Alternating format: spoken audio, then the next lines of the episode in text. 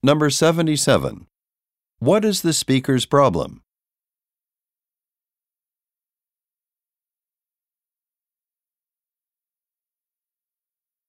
Number 78.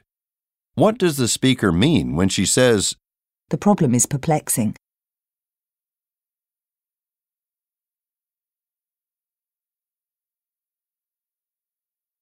Number 79.